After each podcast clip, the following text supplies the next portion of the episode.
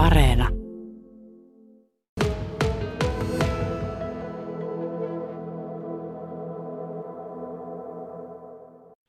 Tokion paralympialaiset järjestetään tämän kuun 24. päivä viiva 5. syyskuuta, eli alkaa tuossa kahden viikon kuluttua ja yksinen valittu urheilija on jousiampuja Kotkan piilin jäsen Jere Forsperi. Terve Jere. Moi.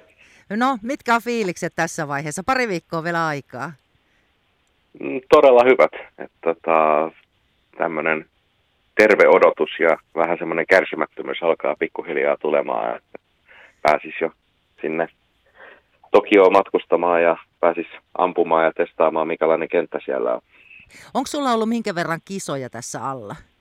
Öö, no tänä kevää tai kesänä on ollut, onko tässä nyt ollut peräti neljä, että hiukan vähänlaisesti suoraan sanottuna, mutta se nyt on näiden nykyolosuhteiden johtoa tai syytä, että sille nyt ei ole voinut minkään, mutta näillä mennään.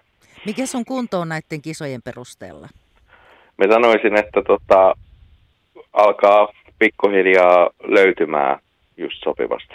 Että tota, siinä on ollut semmoista pientä hakemista, mutta, tai enemmän tuon psyykkisen puolen kanssa, että tekniset asiat sujuu hyvin, mutta nyt saa koko paketin kasaa pikkuhiljaa, alkaa vaikuttaa hyvältä.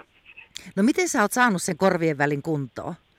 No siitä on keskusteltu ja keskusteltu valmentajan kanssa ja psyykkisen valmentajan kanssa ja isän kanssa ja tota, itse joutunut hyvin paljon työstämään ja miettimään, ottamaan semmoisen tietynlaisen asenteen näihin valmistaviin kilpailuihin ja muutenkin tuohon harjoitteluun, että se on ollut semmoista hitaasti, mutta varmasti työstämistä.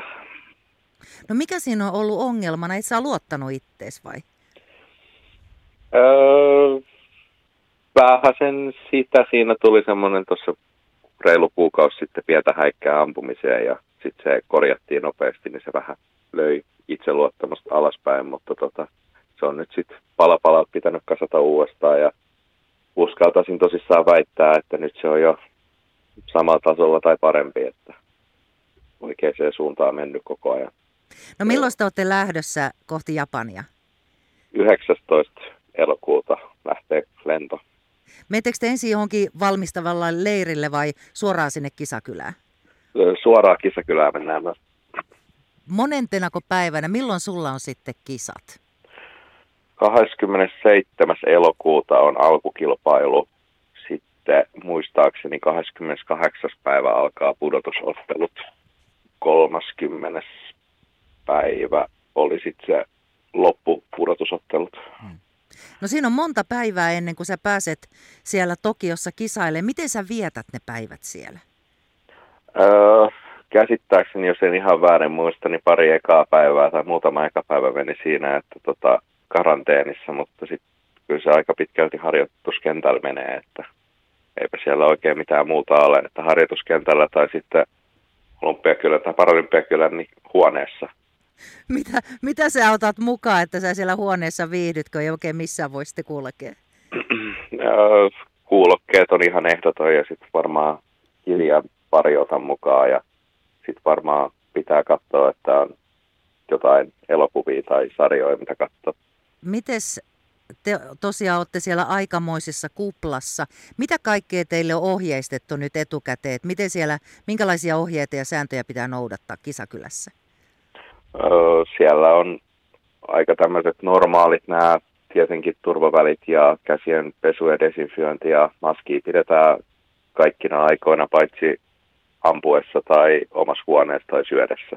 Et muuten se on aika pitkälti maski päässä ja sitten on kaiken näköistä oman terveydentilan seuraamista ja sitten on päivittäiset koronatestit, että noin on ainakin ne perusjutut, mitä siellä on. Mm. Tuossahan näissä vastapäättyneissä olympialaisissa, niin siellähän tota, kansainvälisen olympiakomitean mukaan näihin kisoihin liitettiin heinä- ja elokuun aikana yhteensä 430 tartuntaa, josta 29 urheilijoilla. Miten tiiviisti sä oot seurannut nyt tätä tilannetta, että mikä se siellä on ollut? En hirveän, hirveän tiiviisti, että tota, mitä nyt on lehdistä näkynyt jotain puhetta, mutta kyllähän se on fakta, että X määrä tartuntoisia tulee joka tapauksessa todennäköisesti, mutta pääasiassahan käsittääkseni se kupla on kuitenkin hyvin toiminut siellä, niin siihen pitää vaan luottaa ja pitää luottaa sitten niin, että hoitaa nämä turvavälit ja käsien desinfioidit, desinfioinnit ja tämmöiset niin oman osuuden, niin sitten välttyy siltä. Miten Jere tässä, kun nämä oli nämä olympialaiset, kuinka paljon seurasit suomalaisia ja muita näissä kisoissa? Kyllä, se oli aina aamulla, kun heräsi tota, niin, telkkari päälle ja olympialaiset pyörimään ja sitten sen jälkeen kerkes käydä harjoituksissa ja sitten katsoi illan koosteet vielä uudestaan, niin tota, kyllähän se aika aktiivisesti tuli seurattu. Mikäs kisa jäi erityisesti mieleen? Varmaan suomalaisista eniten jäi mieleen tämä Matsonin pronssiuinti, minkä kerkes katsoa ja eniten varmaan päällimmäisen mieleen ei tuli katsottua noita miakkailuja, eli se on aina jännä nähdä sitä lajia. Aa, mä en miekkailua nähnyt. Näin kyllä paljon kaikenlaista muuta, seinäkiipeilyä ja rullalautailua. Tuli katsottua semmoisiakin lajeja, mitä yleensä ei totisesti kyllä telkkarista kattoisi. Tuliko sulla joku semmoinen uusi laji, mitä pääsit seuraamaan, aa, tämmönenkin? No tuli just sitä seinäkiipeilyä, tuli katsottua vähän sen ja sitten toinen oli tämä maahokkeu. Se oli aika uusi tuttavuus jos palataan näihin sun kisoihin, tuossa toissa vuonna joulukuun alussa suthan valittiin ihan ensimmäisten joukossa kisan tai vuoden 2020 kisoihin ja sittenpä kisat siirrettiin. Minkälainen kolaus se oli, kun tajusit, että sä olit kerennyt jo pitkään niin miettiä, että haa, kesällä sitten, ja sitten kun ne peruttiinkin ne kisat? Olihan se iso pommi, pettymys, mutta kyllä sen aika nopeasti osas päässä miettii sitten, että no se on vuosi lisäaikaa harjoitella ja tämä pitää käyttää hyödyksi tähän kaikkeen, että on nyt sitten 2021 nyt niin valmiina.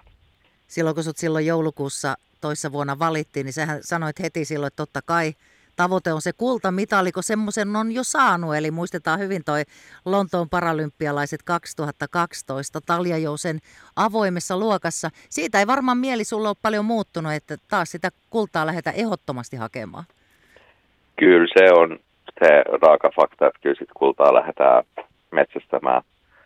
Ja kaikki on tehty sen eteen, että olisi parhaassa mahdollisessa kunnossa ja mielentilassa sitten siellä kisoissa, että se olisi mahdollista. Ketkä siellä on sulla nyt kovimmat kilpakumppanit? En mä pysty yksittäisiä sanomaan, kun faktajuttu on se, että meitä on 36 siinä mun sarjassa ja kaikki sen voi voittaa hyvän päivänä, että se on todella kilpailu taso on todella kova siellä, että ei pysty sanomaan, että se on, kelle sattuu ne hyvät päivät oikeisiin kohtiin, niin se on kovilla ja toivottavasti nyt mulle sattuu sitten. Näin me toivotaan. Ammutteko te ulkona? Joo, kyllä. Siellä on ollut aika järjettömän kuuma noiden olympialaisten aikana. Miten paljon se vaikuttaa, että jos siellä on ihan jotain tuommoisia 30 asteen helteitä? Uh, kyllähän se tota, vaikuttaa tietenkin, että onhan se rankempaa, että se on kuitenkin alkukilpailu ja ne on pitkiä päiviä sitten loppujen lopuksi, että siinä pitää olla tarkkana ja juoda paljon ja yrittää olla mahdollisimman paljon varjossa, että se on, ei se välttämättä niin suuri vaikutus on niin kuin varsinaiseen ampumiseen tai mihinkään välineisiin, mutta tota, se vaan, että pitää itsestään huolta ja ei vahingossakaan päästä esimerkiksi jättää juomatta ei tule mitään ongelmia siitä.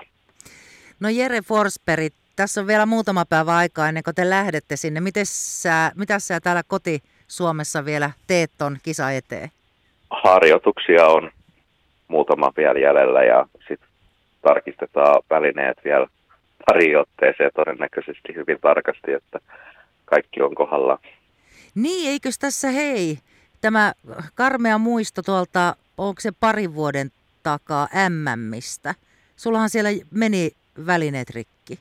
Joo, siinä tuli ongelmia ja sitten nyt tietenkin olympialaisissa oli tämä Antti Wikströmin tilanne, mitä halkesi huonon onnen takia kaksi kertaa lavat, mutta tota, kyllä sitä nyt hyvin tarkasti on, tulee katsottua nyt, että kaikki on täällä päässä ainakin lähdettäessä pitäisi olla kunnossa, että sille tietysti ei voi mitään, jos siellä Tokiossa jotain hajoaa, mutta sille, että ei olisi mitään, mitä, minkä olisi voinut estää. Jere Forsberg, kiitoksia ja ihan älyttömästi tsemppiä matkaan. Kiitos.